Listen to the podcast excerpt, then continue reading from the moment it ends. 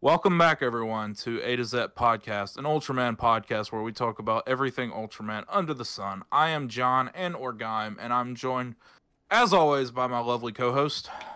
Hello, everyone. I am Dr. Swooce, the science scientist, the doctor of disaster, and the madman without a plan. And today we will be discussing some more Ultraman Orb, but more specifically, we'll be talking about the Ultraman Orb saga. Ultraman Orb, the origin saga, my friend. Yes, I left out a word. Wait, was there another? Yes. Was there one that was just the saga? Uh the Chronicle, but that was a clip show. Yeah. So. But there was an Ultraman saga. It, it was a saga. Technically, it's all sagas. It's just. Yeah. Uh, anyway, we're getting off the topic, and we're on the top of the show. So, uh, Ultraman Orb: The Origin Saga was a 12 episode miniseries that was that released on December 26, 2016, um, on Amazon Prime Japan. It was uh targeted at like an older audience, but it wasn't as our listeners would know like like Kamen Rider Amazon's targeted audience. It's not that.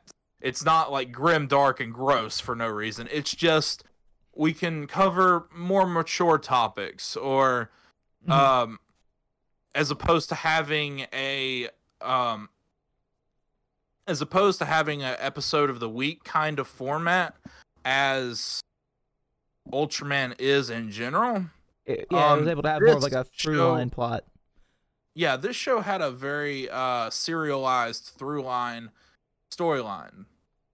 Um for our western audience, Mill Creek Entertainment released it on Blu-ray last year for and you can get it on Amazon for about 10 bucks at this point. It's a really cheap, affordable and great deal. Not sponsored, just a good deal.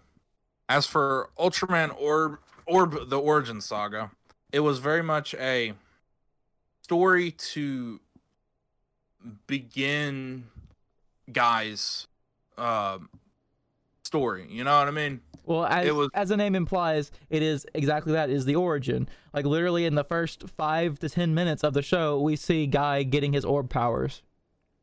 Right. As you say, we start with Guy and Juggler climbing the top of uh, a mountain on planet O50 to obtain the power of light. He sticks his hand in the circle of light and pulls out the orb caliber, which grants him the powers of Ultraman Orb.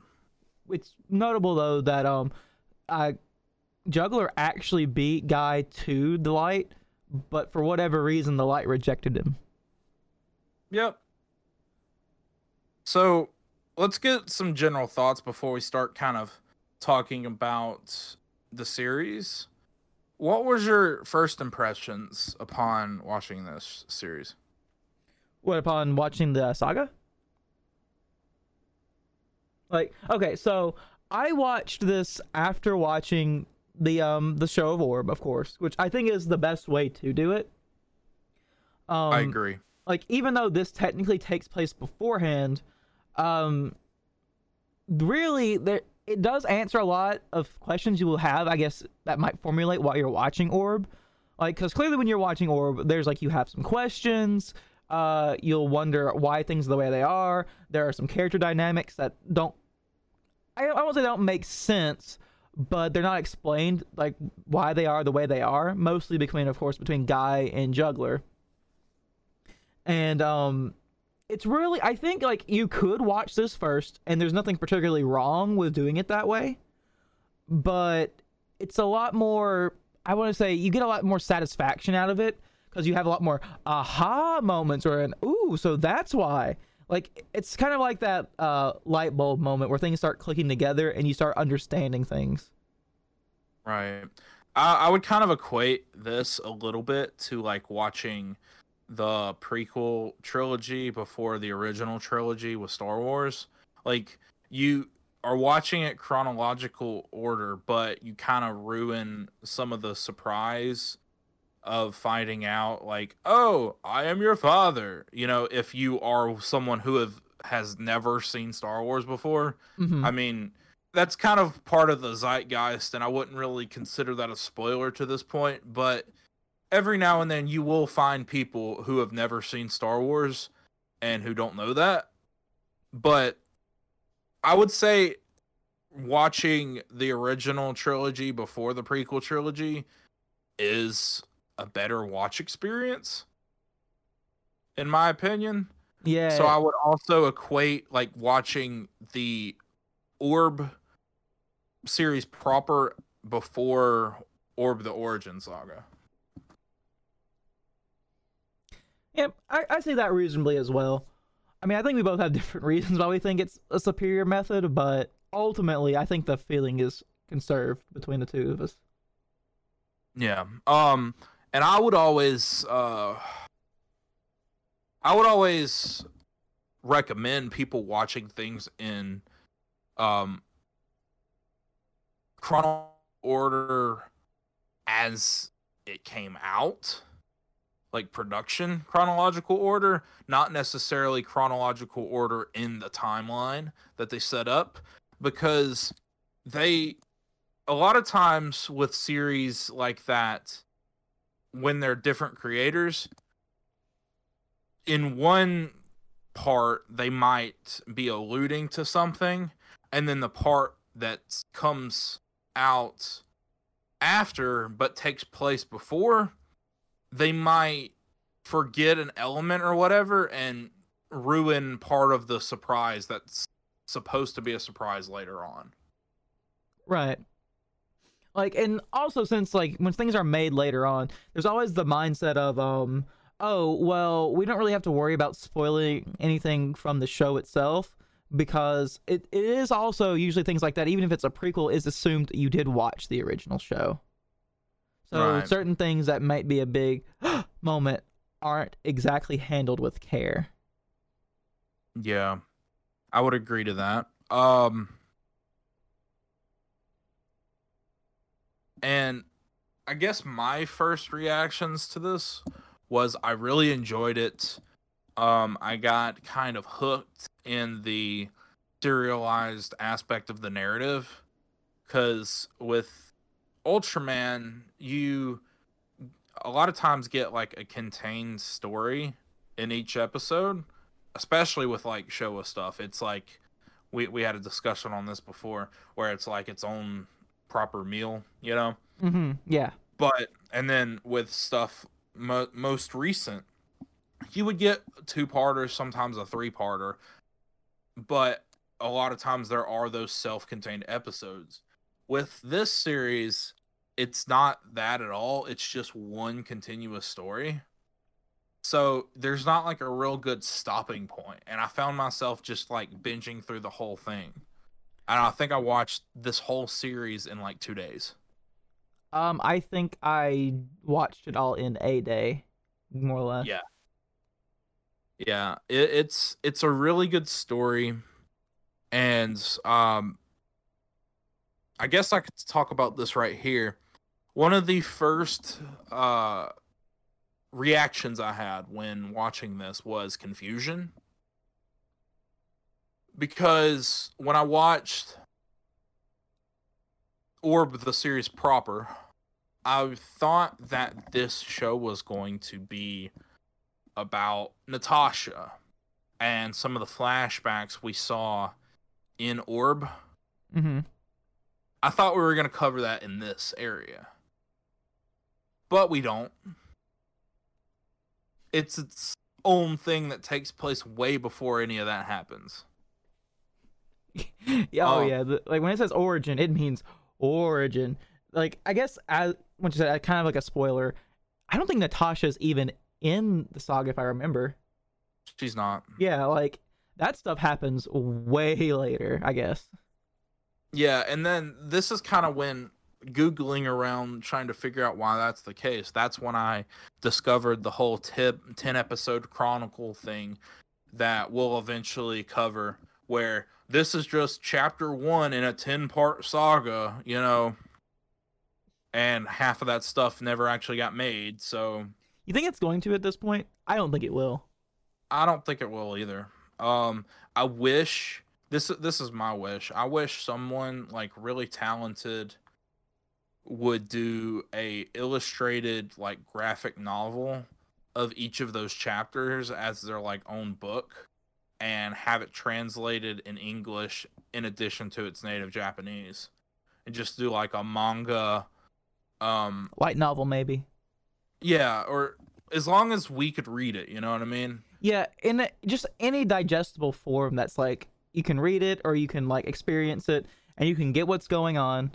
I would like that. I I would like the um overarching parts I got missed to um to be presented in some way. Heck, even the the road shows that technically are part of the canon but we don't see would be nice to have like a serialized novel form. But as far as the 10 episode chronicle that we were talking about, we do kind of know what is in those because there were interviews with the creator as well as like screenplay um parts added and we kind we kind of get a gist of where they were going to go with the story. So I do want to go through all of that at some point just to kind of be somewhere where someone could sit there and like okay I, j- I can listen to this and kind of fill in the blanks as opposed to have to track all that down and read each of those parts. Mhm. But yeah so getting back on topic here um for a little uh general thoughts here let's talk about the theme songs real quick. And yes i did say songs plural. This is the only series to my knowledge of ultraman that has more than one theme song opening I don't know why it had two. It, like it was like such a short little thing and it had two different uh theme songs. yeah but i mean kind of where the theme song breaks it's almost like a first half and a second half that are two distinct chapters Yeah, i like guess I, I'll agree to that. For some reason, um, they the way they chose to to narrate or the narrative of or, Origin Saga, it really does feel like it's hit, it is hit you in two different parts and segments, Yeah. and the easiest way to tell like when there's a shift is like when they change the openings because there at that point there really is a not really a t- shift in tone. But there is enough progression made in the story that it feels like something different's going on. Exactly like a shift in setting as well Yeah. Even some of the Um, characters have been shifted by that point. yeah we'll we'll get into that a little bit but um i want to talk about the theme songs Yes. of course. so the first theme song i really like it it's a Mhm. good just overall theme song but the second theme song true fighter is like my favorite theme song it's my second favorite ultraman theme song right behind ginga no uta ginga's opening. Yeah. it's such a good song. I love it. But i have seen like general um like general opinions that the majority of people actually like the first song more than the second. Um, I am also one of those people.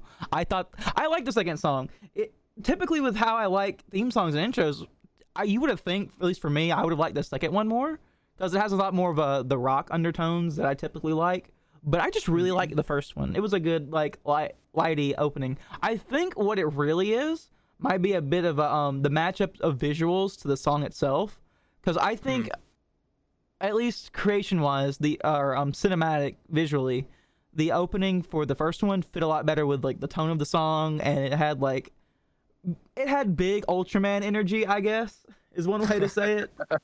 Big ultraman and um the second one while it the song and the tone of it were thematically right i don't know. It just i think the uh the first one meshed well to more well together than the second one did.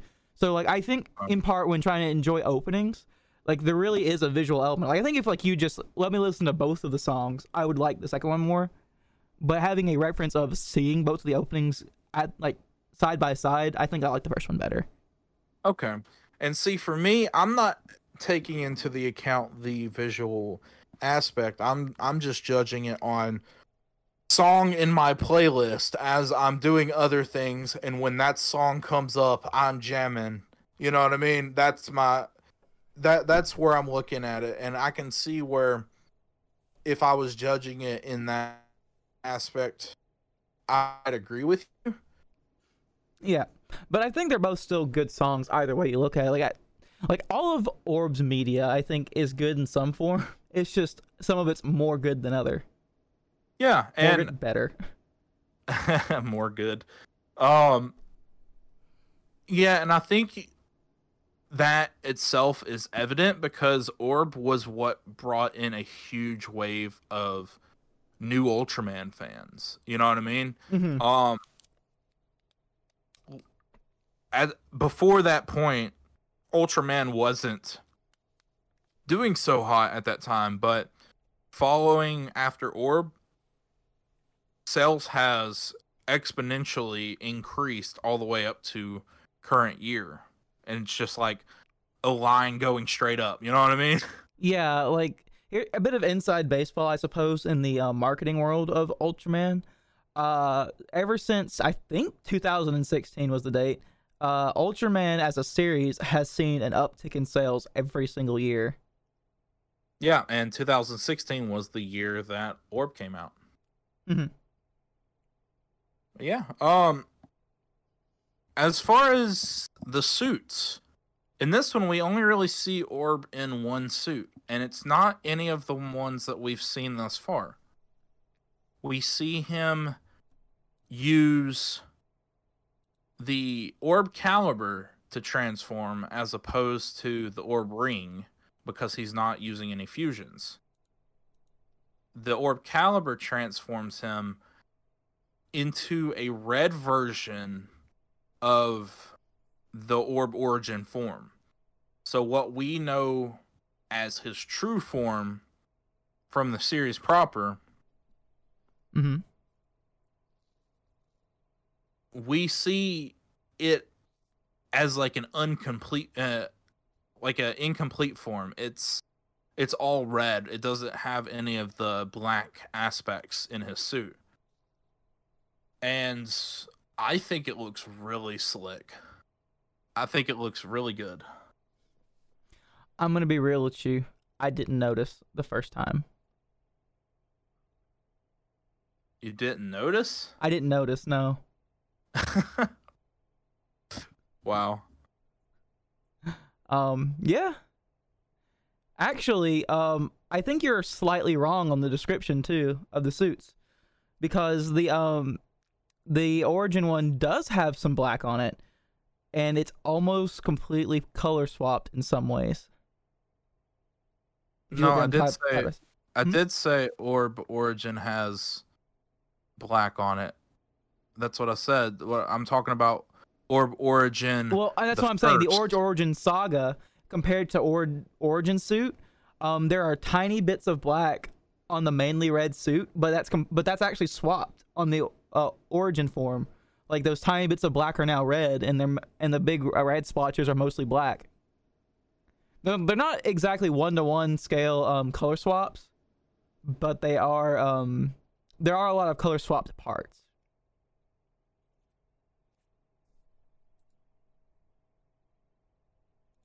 Oh, okay. I see. There's very, very, very small aspects Yeah, of black in the suit. Yeah.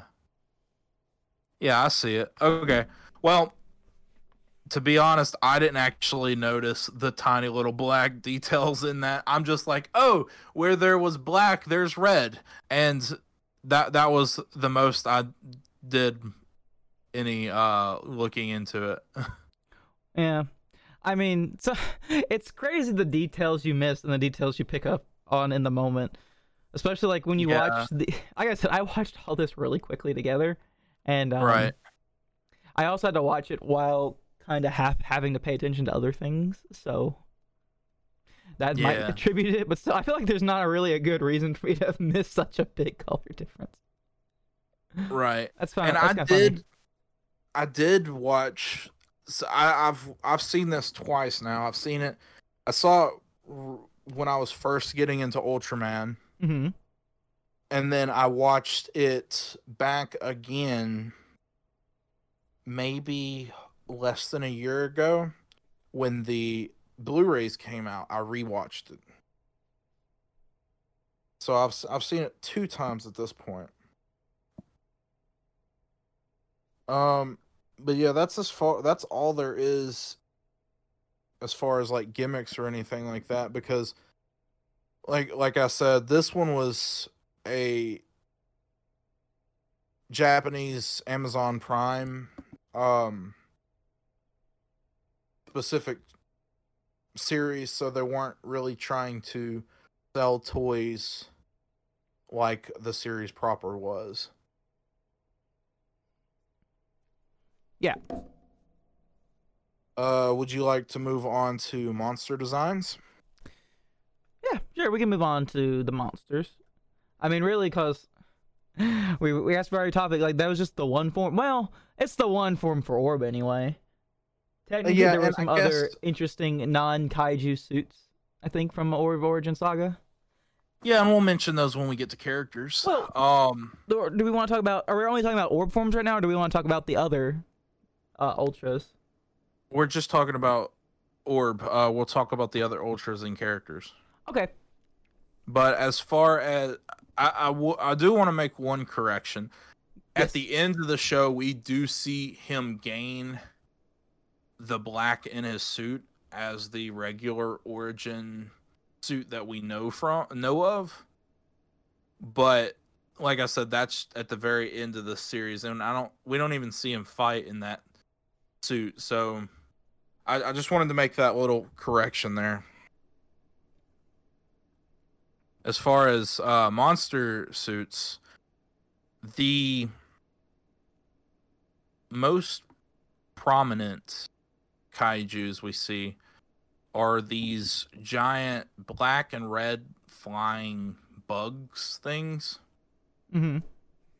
Uh, they they call them the Berezb, like Bezelb, Berezb. Yeah, like Beelzebub type bug Yeah, things. exactly. Exactly. They're trying to pull a word from like the word Beelzebub. Beelzebub. It's such a hard word to say. Yeah, it's probably hard to say even in Japanese too, because they they weren't trying to like. see, what, what was it?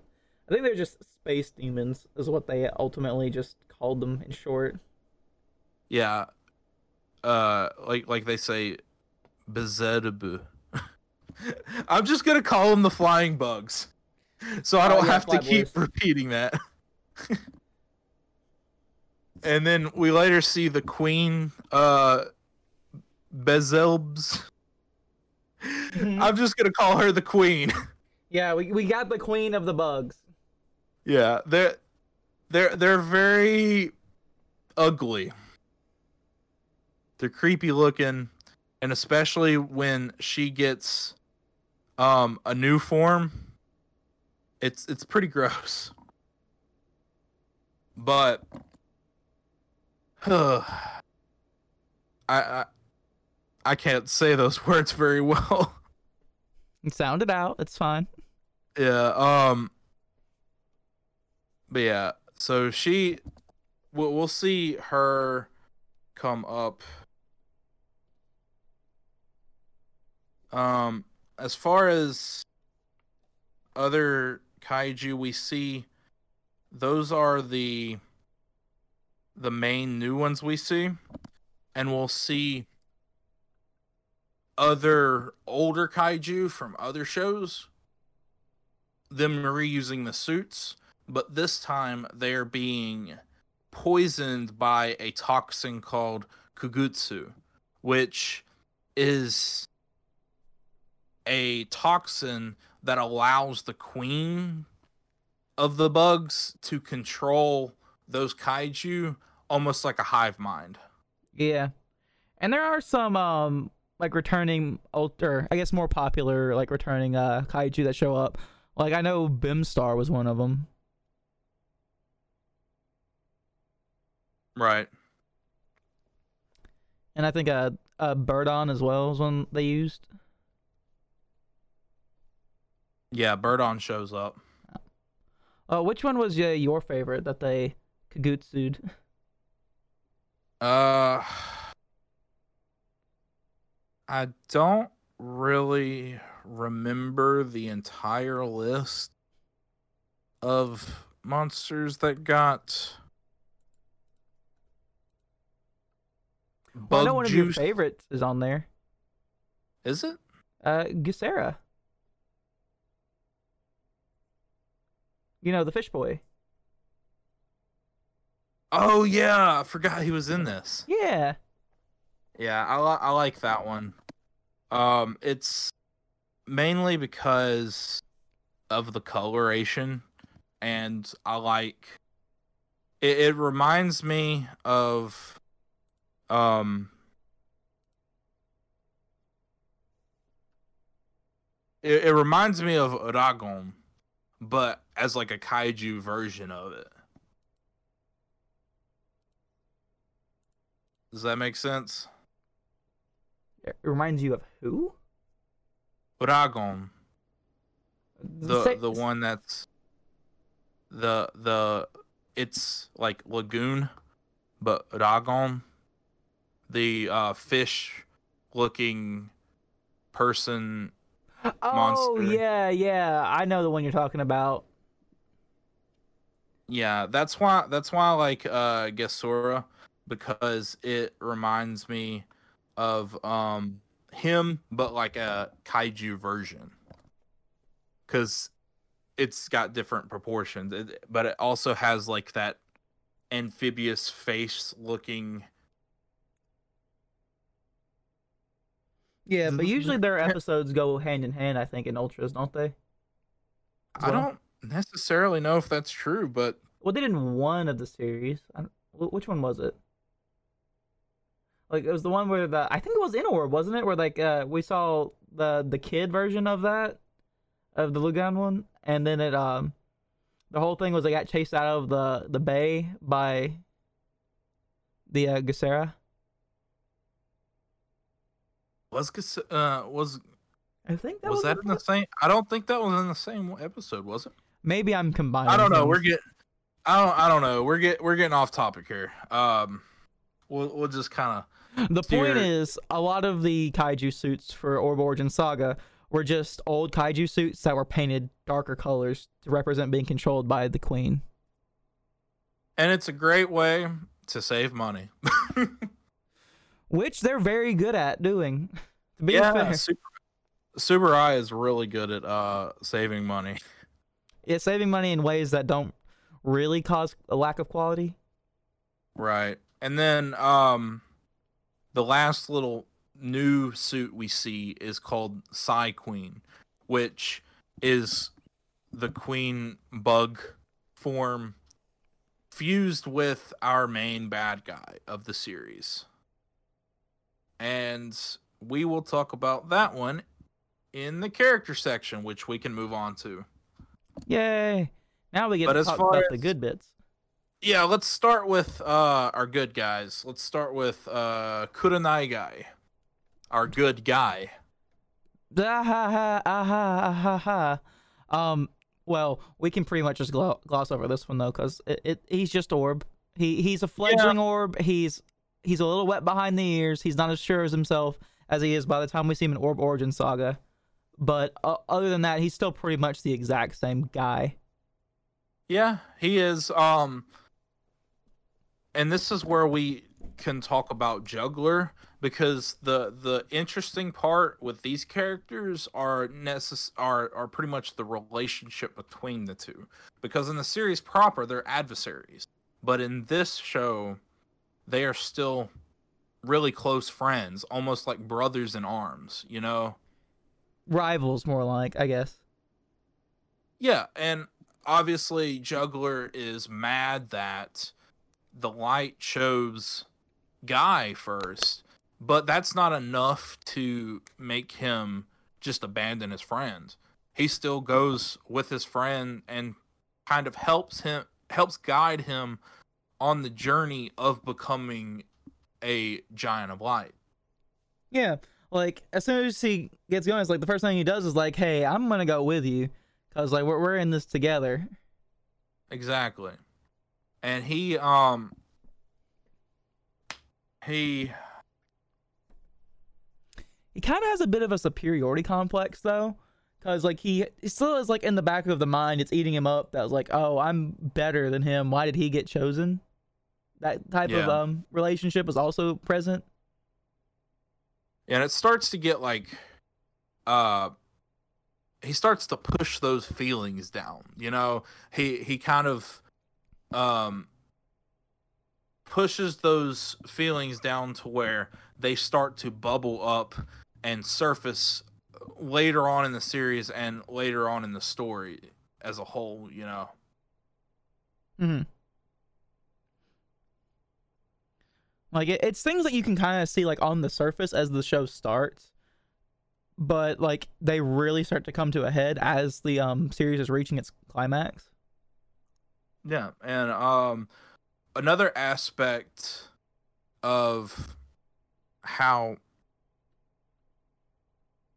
how uh Juggler is reacting in this story is his relationship with a new character that we'll see um come up. well we can talk about them now if you want Yeah, uh before we talk about those sisters, let's talk about um Amate. She Alright. is the queen of this planet called Kanon. And in this planet there is that they they were they're protected by this war deity well which it- it's more than that. It's more like a bloodline thing as well. Right. It, it's a bloodline of the royalty, and she is the one that's supposed to become the war deity. But she's very hesitant because in this, she thinks she's going to lose herself in becoming this thing. Well, it's more so than that. Her mother also became the war deity at one point. And I think she sacrificed herself. Yeah. that, right? I, I don't remember. They made it seem like the the mere act of becoming the war deity was a um I guess a sacrificial act of in itself. Like once you do Yeah. it, you just can't come back from it. But I don't think that was necessarily the case. I think like yeah, you're right. The show kind of like treats itself as her becoming the war deity is a death sentence, but it Mhm. doesn't actually unfold like that. But that that's kind of her apprehension because the first part of the show that we see her, we see that she's struggling with this duty to her people to become this war deity and to protect them from the oncoming um, threats. But she also doesn't want to lose herself in that as well. And part of it too is she does have trauma from her mother becoming that and seeing firsthand the the consequences of becoming the deity. Right. Um, we also see a lot of the main characters we see are her circle. You know, we w- the characters we see around her. We see this um this older gentleman and then we see these warrior sisters. Their names are Mikoto and Rika. We also get this male um warrior named Shinra and he is probably the one that we'll see a lot more of and those are all of the other advisors and stuff like that we see they don't get major roles but these are the major players that we'll see moving forward Mm-hmm. You know, something also I just kind of realized now. Um, there are major themes in the Orb Origin Saga that have to do with power in the sense that like what what people will do to obtain power, what power does to people, and circumstances of, to obtain it and what's done with it. Yeah. And you you see that reflected with the the villain as well. Mm-hmm. Not just with Juggler's relationship with Guy, we see that with uh, Amate and her duty, and we see that with the villain as well. Mm-hmm. That that's that's some keen opers- observation you got there. And then we can move to um I guess we'll talk about the sisters a little bit more when we break down a little bit of the like story. So we can let's let's talk about the uh villain, Dr. Psyche. Right. He he's the one that he's the major big bad that we follow through. And he's and then he there also the whole time. Yeah, he's he's there the whole show, and he has this little companion robot named Paruteru. Par, I I don't know how you would say that.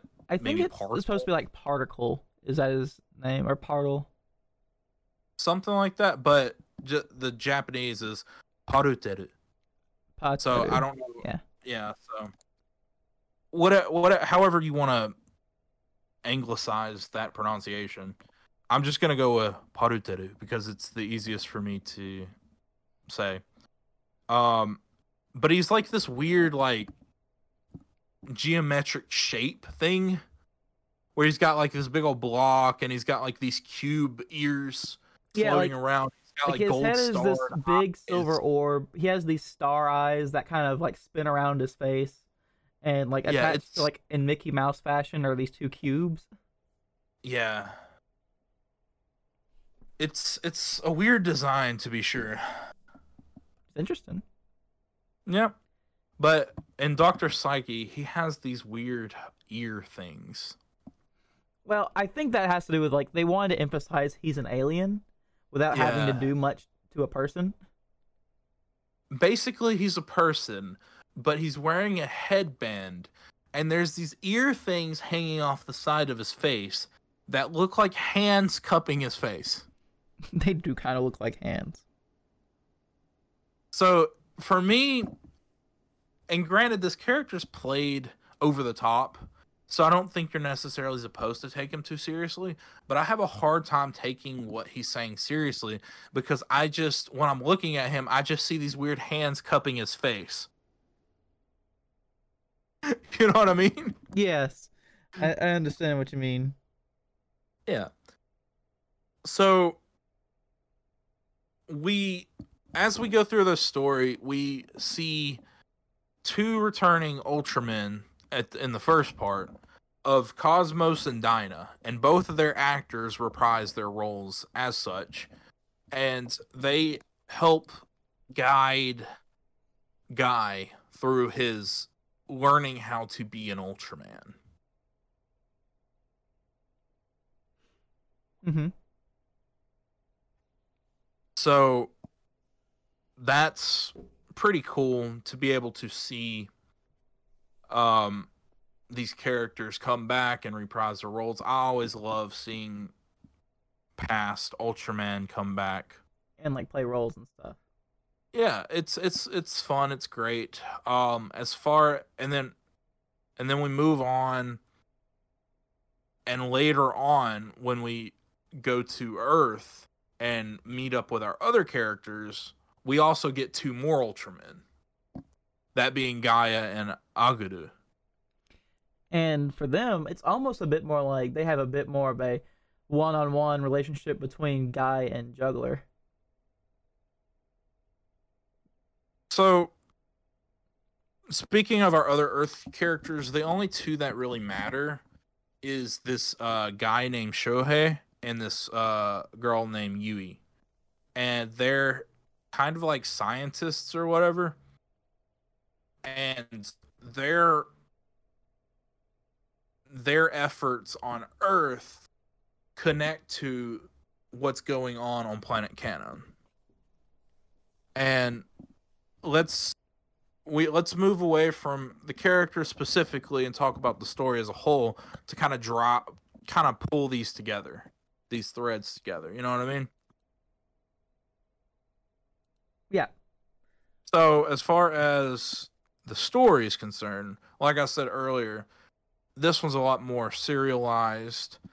So there's a whole lot more plot elements as opposed to a general like compare it to orb the series proper orb orb uh the series is you get an episode and this is the plot for this episode and we might have a little through line that kind of carries us through. And we'll get a few minutes here and a few minutes there with those characters and it kind of moves through. But this one it's just it's almost like they just cut the story off at 30 minutes you know it's like it's almost like it's just one long continuous thing and they just kind of chopped it up as they were going through you know what Well, i mean? chopped it up makes it sound like um they just haphazardly or like oh here's 30 minutes let's end it here. But uh but no they they flowed it in such a way that every episode just about left you on a cliffhanger and you wanted to watch the next episode. Yeah, and that's that's kind of what I mean, you know, that it's what I what I was meaning is they were kind of cutting it off at a point to where it didn't feel like it was concluded. So that that that kind of leans in the the what you were saying with each episode kind of ending on what's like a cliffhanger that kind of makes you want to continue, which is a great way to make you want to binge a show it's also absolutely infuriating uh, infuriating when you have to wait for a week to w- see what happens next. I can assume so but um i didn't have to do that so a yeah me neither. Um i'm more or less commenting on that with like other shows. Not necessarily ultraman related. Um but yeah so there's kind of four main stories that are going on consecutively. We get the guy and juggler stuff. We meet amate and we see what's going on on planet kanon we get dr psyche his ship his um his robot friend and the kind of plan he's putting together. And then we cut to earth and we see shohei and yui um discovering what we see to be a seed of yggdrasil. Now tell me what you thought about that subplot because honestly i almost feel like it was unnecessary and they could have done something slightly different. Uh for for the earth part? Yeah. Yeah. I don't know cuz while i felt like those parts of the episode and like the, this is why we're not like structuring episodes um like we did in our last episode because these elements it's like it's hard to say what happened in what episode because it's just these four consecutively running lines and Yeah. they converge in parts. So it's it's really hard to say, oh, did that happen in episode five or did that happen in episode six? It's it's a little hard to separate that stuff. Yeah, even even in like the the tonal shift or the plot shift of the show that happens in midway, it's sometimes hard to remember like what even happens on each side of that shift sometimes. Because even though it's like the the through lines still exist. Yeah.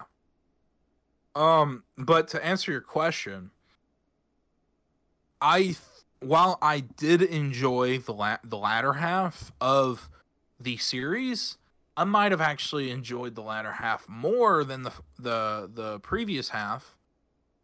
But getting to that, getting to the point where we then go to Earth and see that, I do feel like when we switch to um Shohei and Yui's story, it almost is jarring because because all three of uh, the other three threads that we're following all take place in space. hmm So it's not so much a drastic shift as we're seeing, oh, over here, Guy and Juggler are doing this, and then over here, this is what's happening on Planet Kanon. Um, when we shift to Earth, it's like, okay, let me, let me, okay, pause. We're back to Earth. Okay, now let's see what's going on, and then we go back. You know, it's, it feels jarring.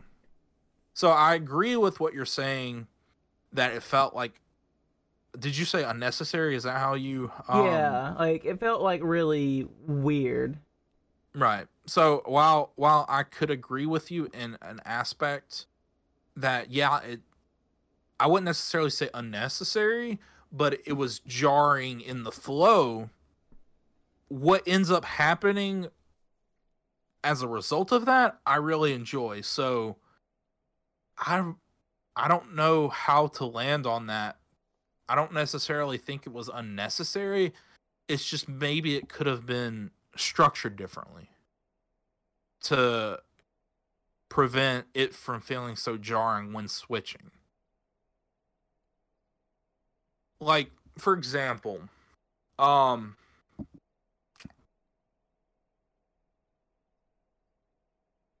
Never mind. I'm not going to use that example.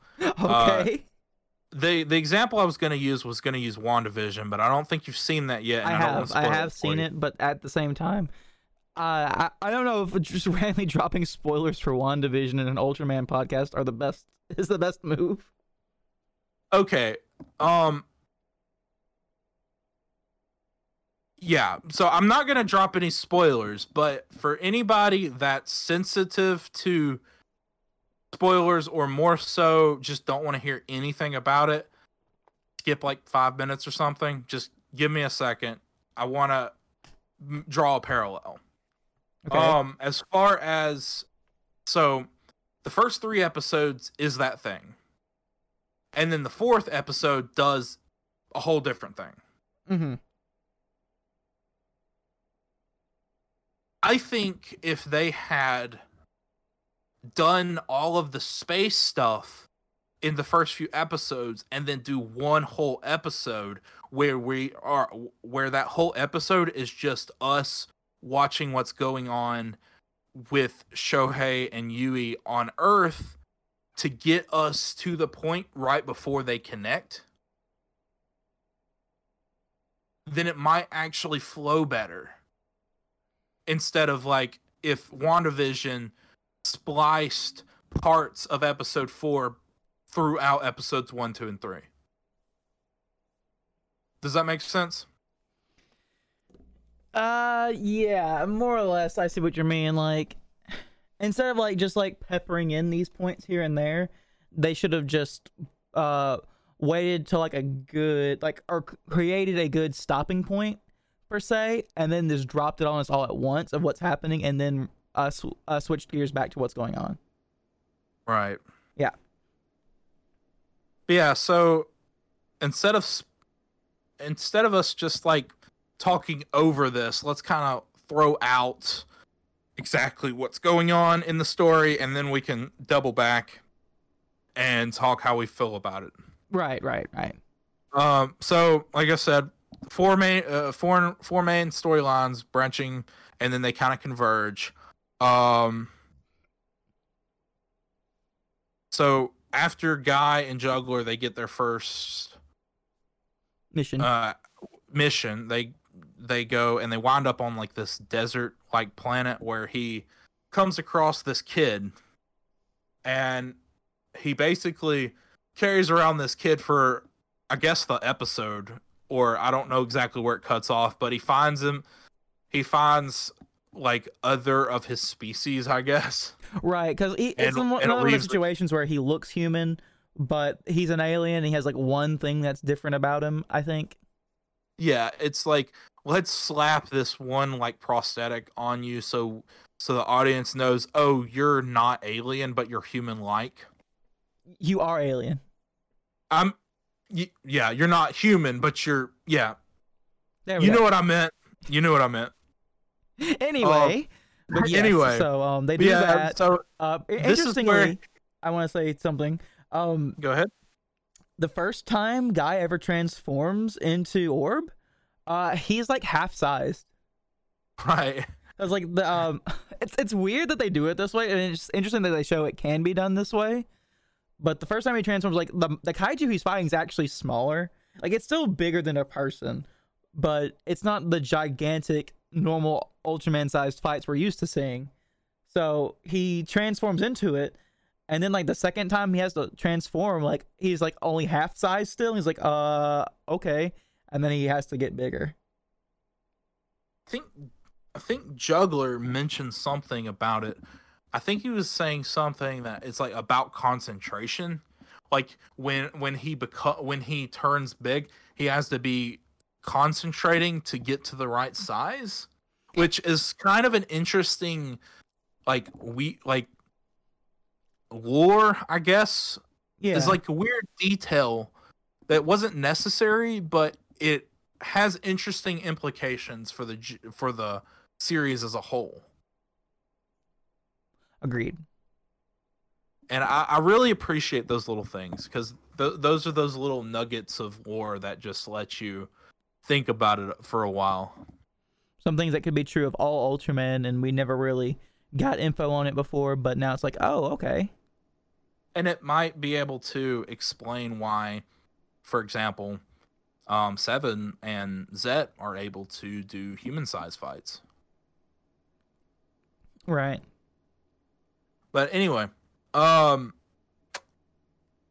yeah, so we we that fight you're talking about is where he fights one of the kaiju that are infected with Kagutsu, and that's kind of how Guy and Juggler get r- wrapped up in that part of the plot.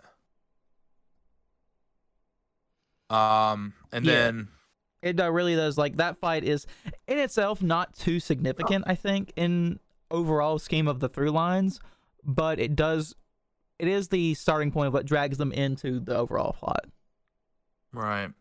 And then on planet Kanon, we see Amate, as you were saying, uh, because of the fate that her mother saw in how when she became the war deity, she uh, Amate is struggling with this duty that she has to become the war deity because she must protect Yggdrasil, which Yggdrasil, as if you know in Norse mythology, the world tree the source of life itself.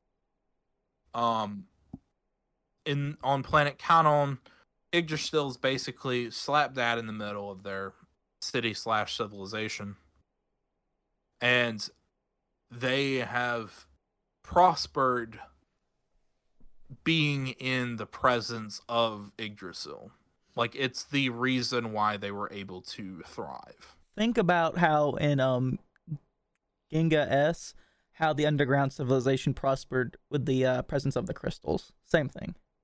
Yeah, exactly. Um, I actually didn't think about that parallel, but yeah, you you got that one right. Um, we see that.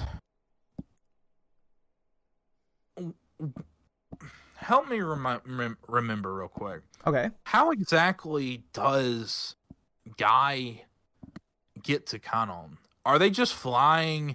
And is this when Doctor Psyche is Um, attacking the planet and they hear like a cry of help and then they go and just kind of get involved? Or Uh, were they following one of the bugs and the bugs landed went to Kanon? I can't remember Oh, the that's what you mean. details. Um, let's see. Because I think at first, before they actually got to Kanon, like once they got to Kanon, they started traveling around with spaceships. I think. Yeah, they were But before Yeah, they were then, they were actually traveling like using the orb caliber, or just like pulling them along. Oh, so did the Orbcalibur just spit them out on that planet?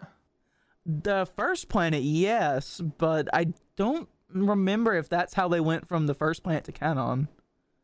For Uh, like I'm having a hard time remembering exactly how they wind up from the desert planet to Kanon itself. I want to say they used a spaceship, but now that you were talking about it, I don't remember either. I mean, that's not like a huge deal, I guess. So it's not something I, I paid attention to, I suppose. I mean, I know they got from there to there, Um, It's just with this with this show, it's there's so many things going on. It's easy to get lost in like the minutia of certain things. Exactly, and, and that that's that's kind of what I'm trying to illustrate here. Is like I said, with other shows, you know, it's easy to follow. You know, it's self-contained with each episode for the most part. I mean, there are through lines that come through, and those are part part of the aspects of the show that I enjoy the most is the through lines. But this one, it's there's just so much going on. It's hard to keep track with where this person is and where this person is and there are multiple universes um and then they're on this one side of the universe and then this earth because this earth is not the same earth that orb goes to in the show the orb uh the orb show proper so you know, it it None of the Earths are ever the same. Right. It's just it's there's a lot going on, so it's hard to remember exact exact little details like that. So forgive us for that, but somehow through means I think it's either they're chasing one of the bugs and the bug takes them to Kanon because they're at this point Dr. Psyche's like threatening the planet. And he's just like going back with the reinforcements. Or they beat that and then they're flying through and he hears like a scream of help. And he flies to that planet. Cuz sometimes they do that where like for example in one of the zero movies he's like flying through and then he hears like someone screaming from help and then he just goes to a random planet Yeah, that um, something like that does seem familiar, but I don't remember if that's exactly what they did for that one. Yeah, so I guess we could just move on a little bit from that, but that that is our other aspect and then as we said on Earth, we've got uh Shohei and Yui and they're scientists. I don't know exactly what kind of scientists they are or I think even they were researching ancient civilizations because if I recall, um, like I said, the the tree of Yggdrasil grew on that Earth as well for like the second half of the plot, but um, they discover the seed while they were doing some kind of sea exploration in a submarine. Right, right. That's that's what I was getting at. They they find the seed underwater, but they don't know it's a seed of Yggdrasil. They don't know it's a seed at all. They just see this weird thing underground and they decide to bring it with them. So then it's in their like sh- their their lab and um It's directly related where- to the other one. Exactly. This is kind of where it starts bleeding episode by episode because it's like we'll get one scene with them doing one thing here and then we'll switch over and do one scene from somewhere else. But at some point, they Shohei becomes telepathically connected with Amate through the seed of Yggdrasil. Yeah, like he, I think it's like the first time he physically touches it is when it happens. Okay. Uh, like I think like that's like what happens. Like he touched it and like it released some kind of energy or something, or maybe it started glowing because it was already beginning to react to the other one. And but I do know that it coming into contact with it is what did it at first. And I, if I recall correctly, he at first wasn't talking to her. He was just getting like weird visions and stuff. Like he was actually seeing what was happening on the other side. Yeah, and they I don't know if they were locking him up or if he was in a hospital room, but he's in this like white room and then he just like starts drawing on the walls and the ground almost in like one of those psychotic break kind of things and he keeps doing this like infinite infinity sign. Is that what he was doing? Yeah, was it it was like, like- one sign in particular. Yeah, yeah, yeah. I think like when he first touched it, like it wasn't just a, like a, oh I'm connected now. I think you're right. I think when he, when he first came into contact with it, it literally like blew him back against the wall. And then like when he woke up, he got like a sharpie and started drawing on shower curtains.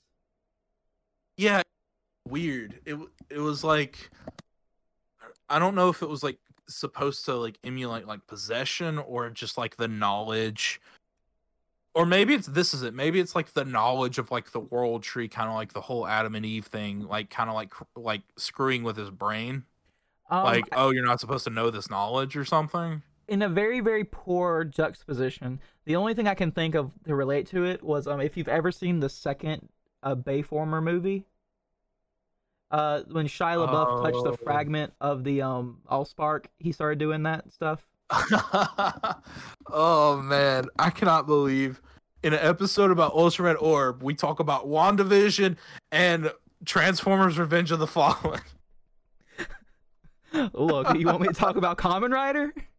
Uh, well, I mean, I've already done the obligatory drop the reference of Kamen Rider in the beginning of the episode.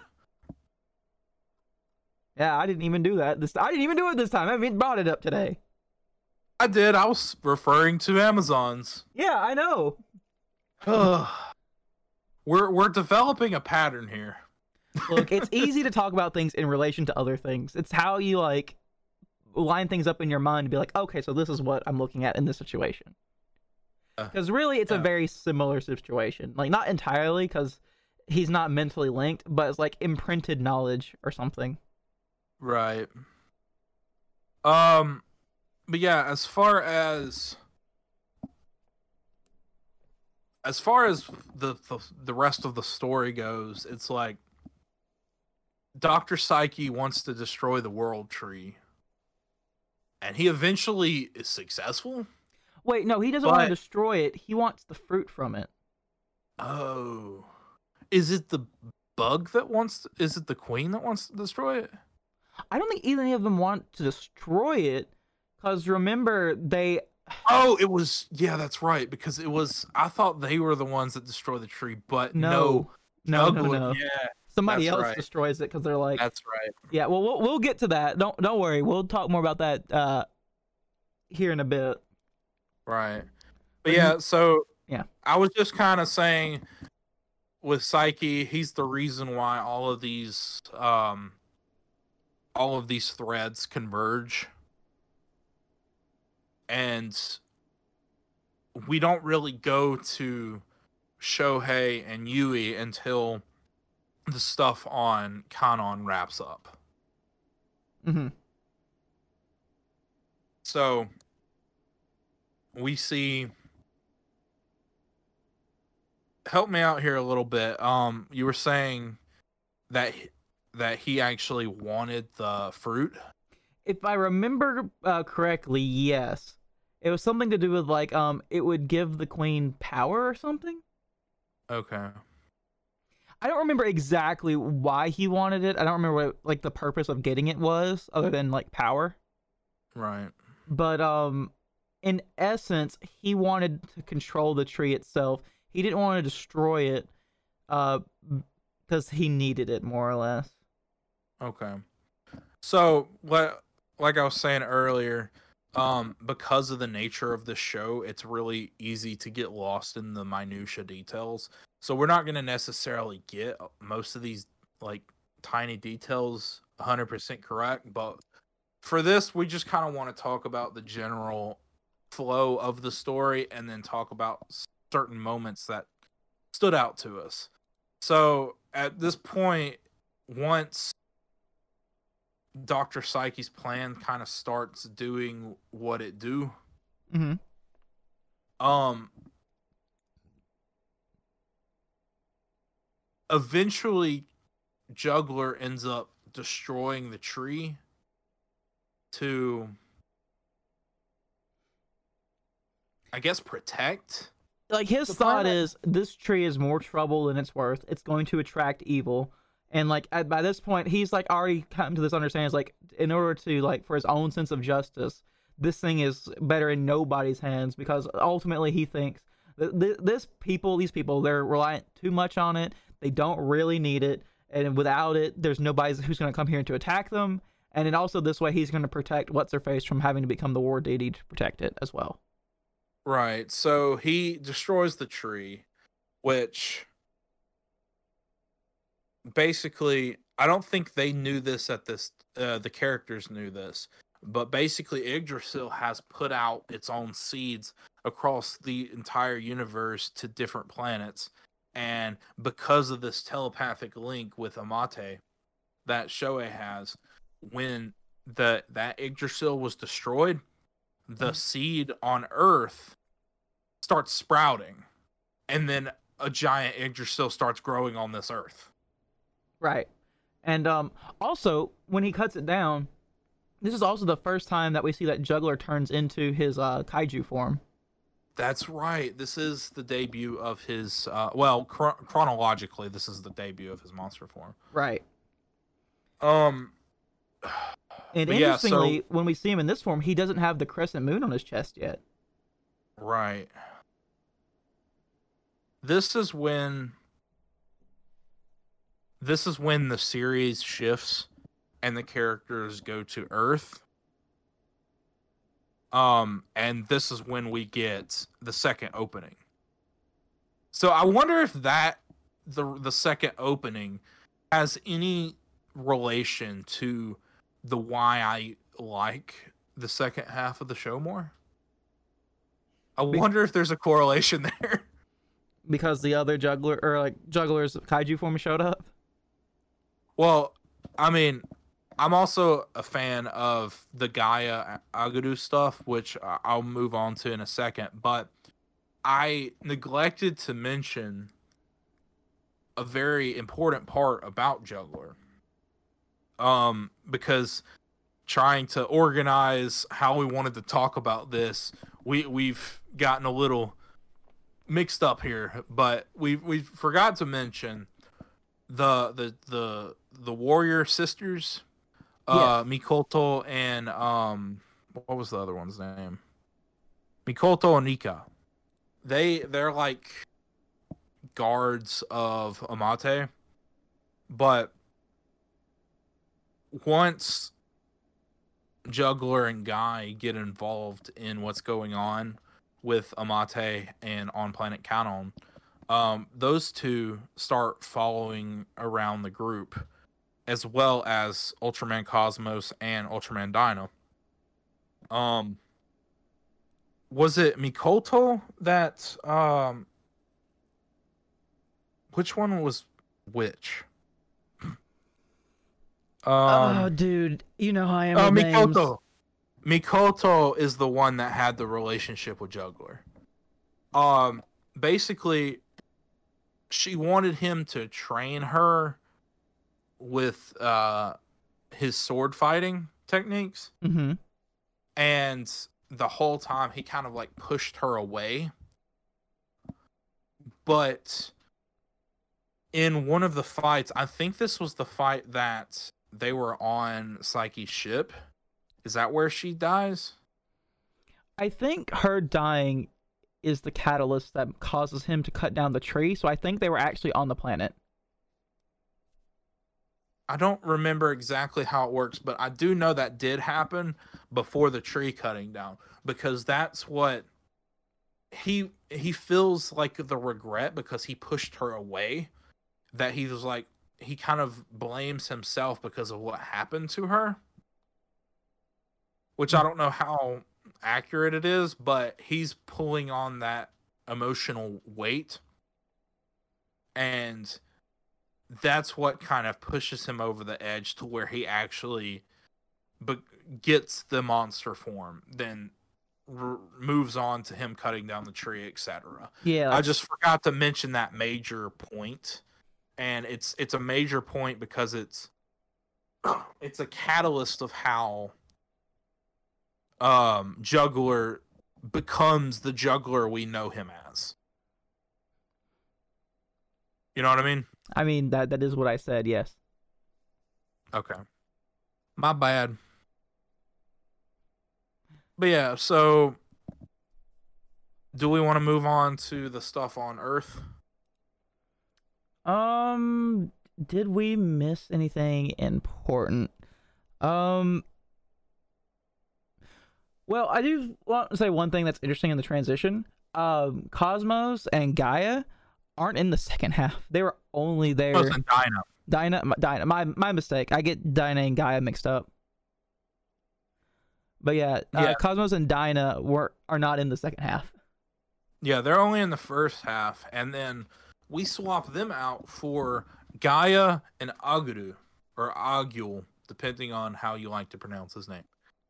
Um, he or both of those uh characters are portrayed by their actual actors as well.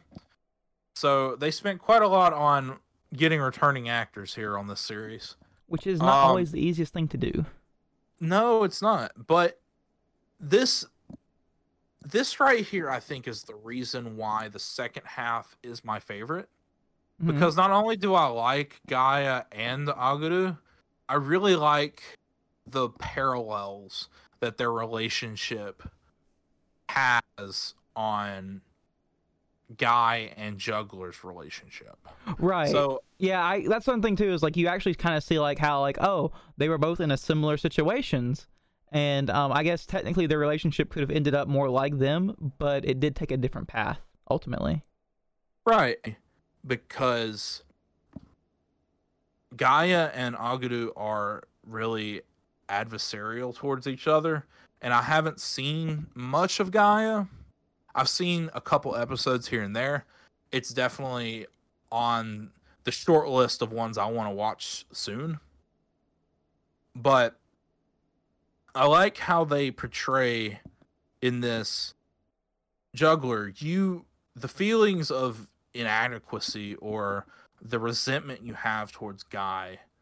Um Aguru has a lot of that towards Gaia. And if you could just overcome some of that, you could work together. But as we know, there's a different path that they follow. Yeah, like it definitely is like the like we're just like you, but this is how our story differs. Is uh, essentially what happens. Right. And I also just really like Aguru because he's like the water motif. And um I know you know this, but the listeners don't n- might not know this. Um I've just got I'm I'm a fan of that aesthetic. So he really like likes the, um the Atlantean aesthetic, essentially. Yeah, so like so like fish monsters. I mean, as as uh, I've said, uh, Gesura and uh, Ragon are two of my favorite monsters, and then um, like my favorite DC heroes, Aquaman. Uh, my favorite type for Pokemon or water type Pokemon. I'm just I like that aesthetic. He's a wet boy. oh boy. Um, Splish splash. yeah so as far as as far as that it's a really interesting parallel do you have much more to add on that No, I think that pretty much covers that. yeah um and then so as the new yggdrasil grows on this earth our cast sans cosmos and dyna show up and we kind of have a round two on earth at some point amate actually becomes the war deity i can't remember if that happens on kanon or it f- happens first on earth do you remember that I thought it happened on Kanon first, and then she turned back. okay that might be the case Because I remember she became the war Uh-huh. deity more than one time, which was I feel like was a big deal. Was because oh, didn't she? Wasn't the war deity form actually directly related to the tree? And like that was like part of it. Like when Juggler cut it down, she turned back to normal. Or am I misremembering that? That might be the case. I honestly don't remember. Um, I'm I've reiterated this several times. I don't remember a lot of the minute details with this show, and it's not because oh I've watched it so long ago. I watched it just a few months ago when uh, I rewatched it a few months ago. It's just all of the details kind of bleed together. So if if I hadn't watched it like today, it's it's very difficult to pick out But as far as the war deity and Amate is concerned, we didn't mention this, but in the lore of their their um civilization or whatever, basically the queen uh of the in- flying insect things is like the sister to the war deity. Yeah, it's like they had some kind of like weird um like history together or something like how it's like the evil half of the coin of the um war deity and the uh like war deity is the good half and like the the evil queen is the um dark half. Yeah, and it, I think it's supposed to like simulate like with the whole world tree thing, the the spring of life, you know, the whole good and evil opposite sides. I think it's supposed to like fill in with some of that like symbolism there. Mm-hmm. But as far as the story is concerned, at one point she tries to like sympathize with the queen or Oh. at least I think I'm remembering part of the plot. Wasn't it like that? Not so much they wanted the tree; it was they wanted the war deity because like she wanted to assimilate her or something like that, right? So and that's how she reached her ultimate form. And like the tree was necessary to become the war deity. I think I mentioned that before. maybe yeah maybe i think so i think you're right but i do know um they tried to she tried to like telepathically connect with her but they ended up like corrupting her Yeah, because the queen was like making it seem like she wasn't really wanting to be evil, and then like they finally connected, and it was like, "Ha, gotcha!" and she captured her. Right. And at one point in time, the doctor, uh, see, Dr. Psyche was kind of like orchestrating all of this this whole time. Mhm. Or so we thought, you know, because the queen wasn't actually under Dr. Psyche's control. He just thought she was, and they were, and she was using him. And yeah, because they were mentally absorbing- connected too. Like he had invented, quote unquote, a device that let them be mentally linked, but Right. ultimately they weren't mentally linked. I don't think. Like it was just a, well, you can give me commands, but I'm in, I'm really in control, and you just think you are. Right, and then ultimately she kind of absorbs him and gains her um like final form of the Psy Queen. You remember that? Yeah, I remember that. But I thought uh, she absorbed the war deity, and that's how she got that form. thought I Or thought Psy- Dr. Psyche was involved in that. I mean, I think he was. I do remember him getting absorbed, but Nah, I think um I think she- maybe they both. Dr. Psyche I think no, Dr. Psyche fuses with the the Queen uh Betazub and um becomes Psy Queen. Which I don't know how much it was like his choice at that point because he realized oh he wasn't in control and now he's in trouble. And then she kind of turned and was like, "No, you work for me instead of me working for you."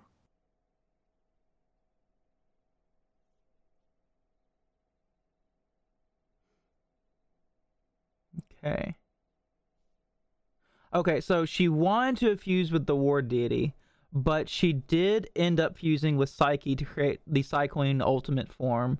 Um, and if I remember, they did want the fruit from the tree, but ultimately they used the tree's fruit to cure the ku- Kukujutsu or whatever. Kugutsu. The Kukutsu, yeah, because that was like the cure ultimately, because it was all linked or something like that. Right. Yeah. Interesting. Yeah, so that more or less they defeat him, kind of ties it up in a bow. Good guys win, flies off. Uh, guy goes back to the mountain. The caliber is like, "Hey, congratulations, you did your mission. Uh, now you can have black on your costume and go to do a new mission." And by this point, of course, uh, Juggler has already like left and like I'm going to walk my own path now. Exactly. So it kind of ends there. And at this point, I'm like, with a few episodes left, I'm like, okay, when are they gonna fit in Natasha into this plot? And then we kind of get to this point. I'm like, oh, we're not doing the Natasha thing at all, are we? No, Nope, we're not. it's assumed So- a lot more still happens because um, heck, Juggler's still not even the, the same Juggler we see when we finally see him in the show. Like his like really over the top and almost cracked personality hasn't surfaced yet. He was still like edgy and brooding by this point. Right. But yeah, as far as series as a whole, I enjoyed this series. It's not perfect. There are pace I guess I guess you could call it pacing issues. I'm more or less speaking on how um when we how I mentioned when we swapped to like the earth scenes. Right. The first half of the jarring. show's Earth scenes were a bit um jarring. I guess I think that's the word you used, but like Yeah, they almost felt out of place and like they shouldn't have been where they were. Right. So it's not a perfect show by any stretch of the imagination, but it's definitely an enjoyable show. And it um and it does add a lot to the plot of the um the main series. would I say it's necessary to enjoy Orb as a whole? No, I wouldn't say that at all. But what I would say is if you would like to learn more on the relationship between Guy and uh Juggler, this does an excellent job of kind of ex- uh not experiencing, kind of um like showcasing their their relationship and we get to see it shift as the series goes along. Um I would actually disagree with you on this point. I would say Origin Saga is absolutely necessary because um not so much for Orb itself, but like for some of the not well I would say not even the extra cuz like in Zet um when we finally start actually getting some of the interactions from Juggler uh he actually starts talking about things that happened in Orb or Orb Origin Saga and then even to a more extent of like the extra content uh, the last um the galaxy fight that we had uh the one versus um what, what was it called Oh again yeah. That's right. I forgot she was in that. yeah uh, she was in it absolute the absolute conspiracy. yeah the absolute conspiracy she's well when i say she's in it she's not really in any relevant part she just kind of makes a cameo and it's implied Yeah. that she's going to be having a bigger role in the next version iteration of this Right. but um but i would like i said i would argue that is absolutely necessary for getting all of the pieces of this puzzle that's slowly going on in the ultraman multiverse or whatever That's a good point. That's a good point. Um I guess I could uh kind of revise that statement as it's not necessary for Orb the series proper to get full enjoyment out of it, but if you want to enjoy all of Ultraman's expanded continuous universe, then there are necessary elements in there. i would agree with that statement Okay.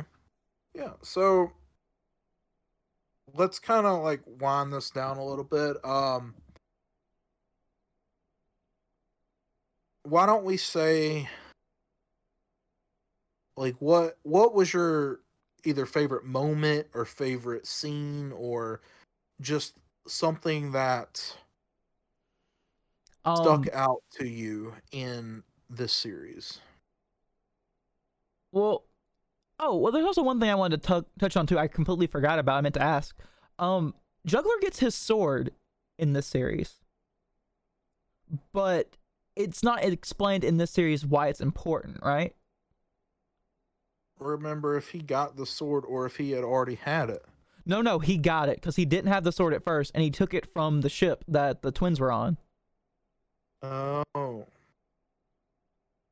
Remember? okay. And like it's implied that the sword is important and i think you told me one time that we don't really get a lot of background info on that sword in any of the media that we got produced because it's one of one of those. It was supposed to be talked on in the the ten part um Okay. stuff, and like it never got made e- exactly. It's been a while since I read that, so I don't remember specifically, but I'm going to reread that before we do an oh. episode on that. And I guess I'll pull back the curtain a little bit here. I mean, I've I've already kind of mentioned how we wanted to do this episode, but it's after we finish covering all of Orb's stuff, I want to do an episode where we kind of go through and it's like, all right, chapter one is Orb Origin Saga. We covered that. After that, we got chapter two. This is kind of what happened. This is all the information we know. Um, So we're gonna do a clip show of the ten parts. kind of but because it's all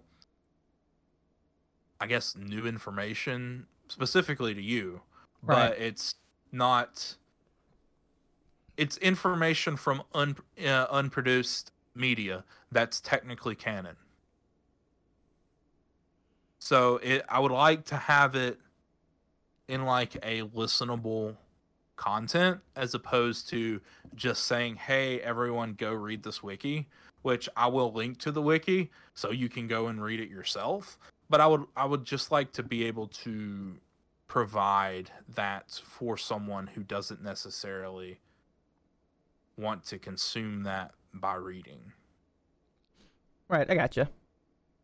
um but as far as your question's concerned i don't remember and when we get there i guess we can see if that is true Okay. All right then. Um then to answer your question about parts that really stuck out to me, um I don't know. I remember like two of the scenes that I remember the best were um Juggler cutting down the tree. Cuz that I I feel like that really shows okay, here's where like a huge divisive moment that even is, uh, is reflected in the orb is like happening. like now we can see like okay, so here's where the character's starting to branch. right It, which is interesting because that's also where he first transforms. So it's like even like juxtaposing him getting his form with the uh the breaking well not say breaking character but the shift in character right and then um and then like also it, i thought really standing out was uh, when juggler has this conversation with aguru mm-hmm. And how it um really shows like well it almost seems like he was like just on the precipice of not going to the evil side and like uh, like really resonating with him. But ultimately he did choose to walk a different path than what he did walk. Right.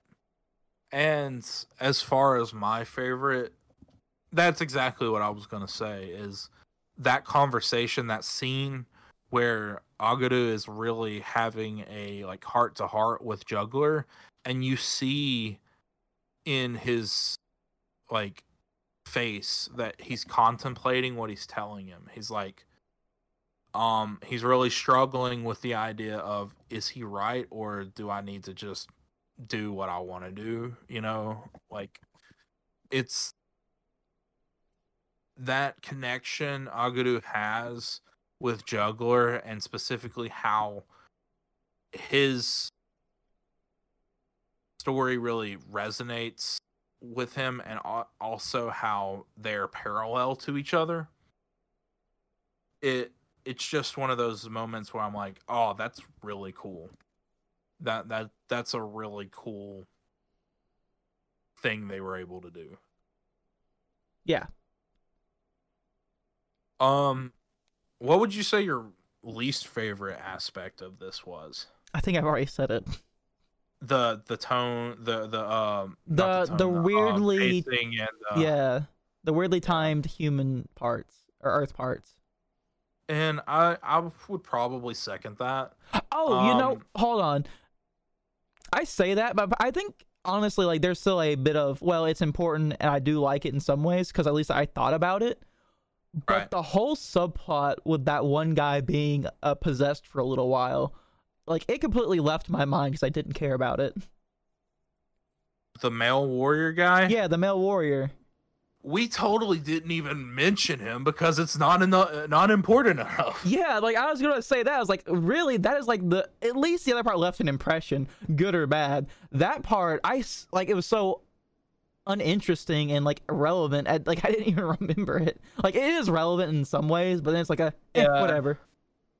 And and the thing is too, like I mentioned him in the character uh section, but I totally forgot to even elaborate on why he's even in the story. I think I think what it is is because it's it's important for Mikoto and Rika their relationship with him Yeah, because they and serve directly that under him. tra- yeah and then that kind of translates with how the relationship with juggler goes.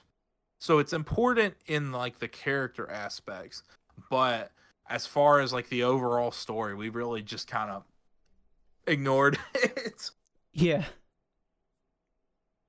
yeah um i guess my least favorite aspect uh, is kind of what we were saying earlier about the the it weird kind of just felt jarring. Yeah, it kind of felt jarring. Um, but kind of looking back on it, separated from watching it, um, the le- the the thing I dis or not disagree with, the thing that I dislike the most about the show is just how difficult it is to kind of recall what happened. Because other shows I've had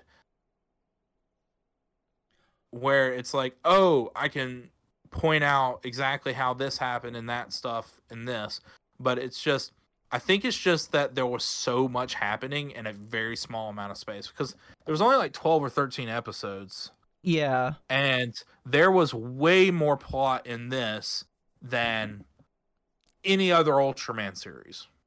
like even like a full form one. Yeah. So like, like it, yeah. it's just that they they were trying to fit in so much in a small amount of space that it's just it it gets I don't know if it's uh, I don't know if I'm trying to say it gets hard to follow because I mean Mm, I think what you're trying to say it gets cumbersome. It's like there's so many things that are going on at one time that you clearly do care about. Like uh, like here, it's very I think even apparent after like listening to um what we've been spouting on about for the past hour. Like me and you, we really cared about the guy versus juggler aspect and like what was going on there, while mixed in bits about the war deity stuff and the um the Queen stuff was like secondary, but we were still interested in it. But even then, it's like, well, we clearly remember pretty well, like what happens between Guy and what happens between Juggler, and like even the other Ultraman stuff. Like I, I would feel like we remembered those bits very well as well. Because like here's something else we didn't even really talk about.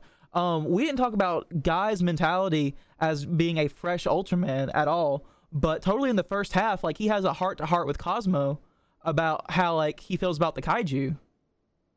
Yeah. Totally forgot about that as well. Yeah. You're right Mhm. about that. Yeah, um Cosmos as you know is he, he was very much um let's try to not in this with violence, which he did like kill kaiju if he had to, but it was it wasn't his first choice Mm-hmm. and and and with um guys kind of hesitation as a new ultra you know having that that mi- mindset from uh cosmos where it's like you know don't necessarily choose violence as your first choice you know. If it has to come to it go so be it but just think about solving problems in other ways and i think that really translates um maybe not necessarily to how he actually fights kaiju in his series because i mean he does just kind of like oh we're gonna take him out you know but i think But it- there were definitely think- times where he didn't as well. Exactly. Um specifically um like Ragon and that that whole episode uh they spare the kaiju Mhm. and um but my point being is I think it helps illustrate how he um, treats Juggler in the future. Because yes, Juggler is was his friend and he wants to try to save his friend, but I would say maybe other characters would say, "Oh, um he's gone to the bad side. There's nothing I can do to stop him." And you choose violence as the uh, primary source or the primary uh, choice of action. He doesn't do that. He he all the way up until the last episode, he's trying to redeem his friend. You know what I mean? Yeah. So I, I'm I'm wondering if like the words that Cosmos gave to him there had an effect on that, or I could just be looking into it a little bit more than I should. But I I would I like don't know about think, that per se, but I would say like it definitely shows in that one that how he, or uh, chooses to deal with situations going forward. Everything that he experienced in the Origin Saga does line up with that. It like because really he learned and picked up something from just about every single Ultra he talked to, except I would say for Aguru, because Aguru Yeah. was more for uh, Juggler. right, and that that's exactly why he was there was um to mirror that relationship. Mm-hmm. Yeah. Um, is there anything else you want to add to this before we kind of wrap it up? Um, I think that's it. All right. Well, um, thank you so much for listening to this episode, guys. Um, uh, you can find us on Twitter at A to Z Podcast. Uh, you can find us on YouTube if you like to listen to your podcasts via YouTube. Just uh, search A to Z Podcast, or you can follow the link in the description. Um, send us an email at A to Z Podcast at gmail.com. We would love to hear from you. Um, we would like to hear uh, what you think about episodes. Give us feedback. If you have any questions, if you have questions you want us to answer on the show, um, feel free to put in the subject uh, that you would like it read on the show. Um, I think I covered it all. Um, obviously, follow uh, Swooce on Twitter and his Twitch streams and stuff. Uh, I don't know if he knew this, but I've been putting his links in the descriptions as well. I didn't know Um, that actually. No, uh, yeah, it's in there. So contact us. Let us know what you think. I I would love to c- continue this conversation with you all, and I guess that's it. Um, you want you got anything you want to say? Mm, let's see here. Insert something about uh looking for a brighter tomorrow and keeping your head held high. There we go. All right, I guess that works. And everyone, don't forget to swatch out for the next one.